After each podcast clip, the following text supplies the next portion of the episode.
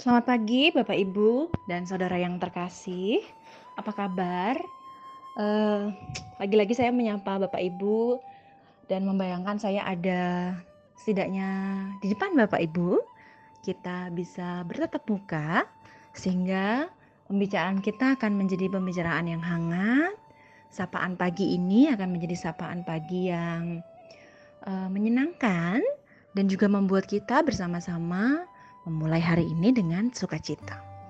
Hari ini kita akan bersama-sama belajar dari firman Tuhan yang saya ambil dari Lukas 12 ayat 22 sampai dengan ayat yang ke-31.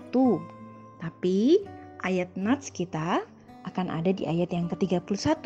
Jadi saya akan bacakan ayat 31 ya. Semoga Bapak Ibu tetap membaca dari ayat 22 sampai 31. Lukas 12 ayat yang ke-31. Tetapi carilah kerajaannya, maka semuanya itu akan ditambahkan juga kepadamu. Bapak Ibu yang terkasih, akhir-akhir ini saya sedang membaca sebuah buku dari seorang penulis yang saya sangat cintai, salah seorang penulis favorit saya yang sudah saya baca sejak saya kuliah, yaitu Anthony de Mello. Dia menulis banyak sekali buku tentang spiritualitas yang mengajarkan kepada setiap orang yang mendengar retreat-retreatnya dan juga buku-bukunya untuk belajar apa itu arti seni melepaskan. Nah, seni melepaskan itu saya pakai bahasa saya sendiri gitu untuk membuat saya familiar dengan apa yang ia ajarkan. Ia selalu mengajarkan dalam setiap ceramahnya, dalam retreat maupun buku-buku yang dia tulis, tentang bagaimana seharusnya manusia itu, kita ini, tidak melekatkan diri pada apapun dan pada siapapun. Pada manusia, atau pada harta, pada jabatan, atau pada siapapun. Kelekatan atau ketergantungan kita kepada siapapun dan kepada apapun itu akan membuat kita tidak lagi fokus untuk melekatkan diri, menggantungkan diri kepada Allah, semata-mata hanya kepada Allah. Sehingga kalau kita sibuk atau tidak sadar atau sengaja melekatkan diri kita kepada seseorang ataupun sesuatu, maka seluruh tindakan kita, bahkan seluruh tujuan kita dan kebahagiaan kita akan bergantung pada sesuatu yang di luar dari diri kita. Ketika orang tidak menerima pendapat kita, kita akan kecewa. Ketika orang menolak niat baik kita, kita akan kecewa. Ketika mungkin harta kita berkurang, kita akan jatuh depresi. Bukan berarti kita tidak boleh sedih. Boleh, itu wajar. Tapi dengan semua itu, kita patut mengkoreksi diri. Apakah sejauh ini kita sudah sangat melekat pada apa dan siapa yang menempel dalam identitas kita? Nah, Bapak Ibu yang terkasih, dalam ayat 31, Lukas 12 ayat 31, tetapi carilah kerajaannya. Tentu kerajaan ini bermaksud atau menunjuk kepada kerajaan Allah. Maka semuanya akan ditambahkan kepadamu. Tetapi carilah dahulu kerajaannya, mengingatkan kita tentang kepada siapa kita melekat. Kepada hal-hal tentang apa kita melekat. Firman Tuhan mengingatkan kepada kita semua bahwa ketika kita hanya dan terus-menerus bersedia untuk dikoreksi oleh Allah, sehingga kita mampu mengarahkan kelekatan dan ketergantungan kita kepada hal-hal tentang kerajaannya, hal-hal tentang Allah, hal-hal yang Allah inginkan. Sekalipun untuk melekatkan diri kepada Allah, kita mesti belajar untuk melepaskan semuanya. Melepaskan itu bukan berarti pada akhirnya kita hanya merelakannya, menyumbangkannya, atau meninggalkan pekerjaan dan panggilan kita. Bukan. Tetapi melepaskan itu berarti tidak menggenggamnya terlalu kuat.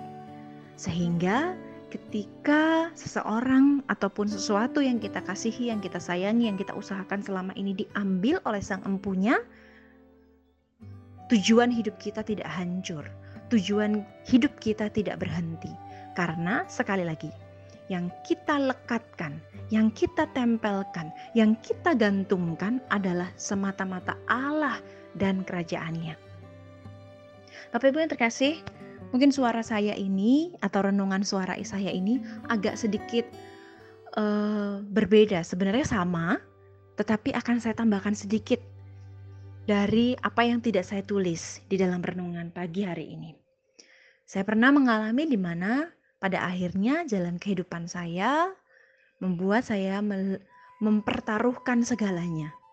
Segalanya dalam arti segala mimpi, segala keinginan yang terdalam dari hati saya pertaruhkan itu, dan saya memilih untuk betul-betul belajar dan berani melekat kepada Allah. Mencari apa yang Ia inginkan, mencari apa yang Allah inginkan. Sekalipun dengan itu saya mesti rela melepaskan mimpi dan ambisi, melepaskan semua hal-hal yang sudah saya impikan sejak lama ini.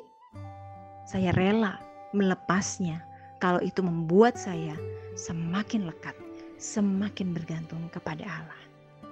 Dan saya percaya, Bapak, Ibu, dan Saudara mungkin juga pasti pernah mengalaminya atau akan mengalaminya.